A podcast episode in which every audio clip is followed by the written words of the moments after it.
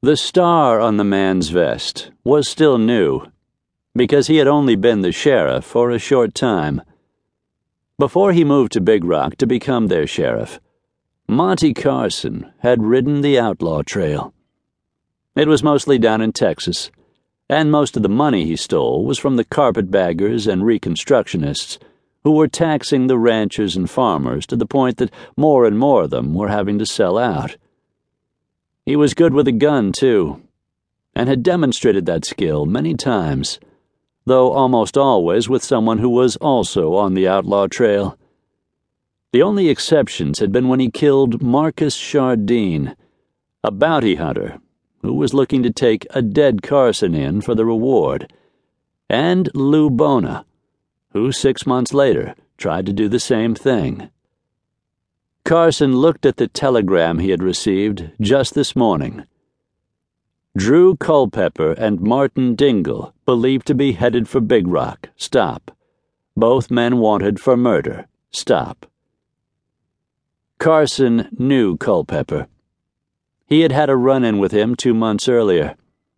Then it had been for getting drunk and throwing a rock through the front window of Murchison's leather goods store, a dispute over a pair of saddlebags. Carson had forced Culpepper to pay for the damages, and Culpepper, before he left town, had uttered some threat about getting even. Carson didn't know Martin Dingle, and had never even heard of him. Laying the telegram aside, the sheriff walked over to the stove, and using a rag to protect against the heat, picked up the blue steel pot to pour himself a cup of coffee. He drank it black simply because it was easier that way. And holding the cup in his hand, he walked over to look through the front window, out onto Front Street. He blew into the coffee to cool it a bit before taking his first swallow.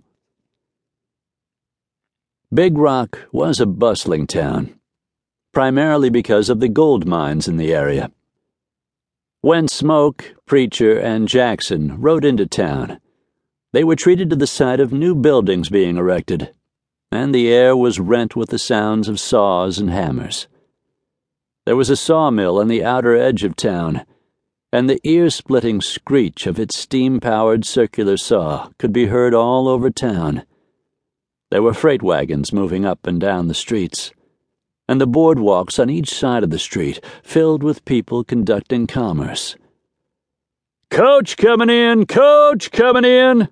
Someone shouted. And looking around, Smoke saw a team of six horses coming into town at a gallop. The stagecoach behind the team was rocking left and right as it was pulled at a rapid pace north, up Tanner Street. Surely he didn't run that team like that out on the road, John asked. Preacher chuckled. No, they just like to make a point of arriving and leaving at a gallop he said. It calls attention to 'em, and makes some people think that maybe the whole trip is fast like that. They passed the Delmonico Cafe. Now that's where we'll eat after we have us a few beers, Preacher said. Ain't no finer cafe in all of Colorado. Of course, I ain't at in every cafe in Colorado. The three men stopped in front of Longmont's saloon. Preacher and Smoke dismounted, but John remained in his saddle. I appreciate what you men are doing, John said. And while I can buy my own beer, I'm not so sure I should be wasting money by eating in a restaurant, especially if I'm going to have to buy a pack mule. Don't you be worrying none about that, Preacher said. When we take a feller in, he becomes our partner. We ain't gonna let you go thirsty or hungry or without a mule. We'll be buying all that we need, Smoke said, and you won't be beholden to anyone.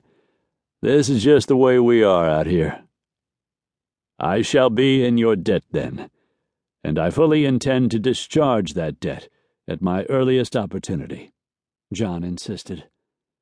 I have no doubt but that you will, Smoke replied with a friendly.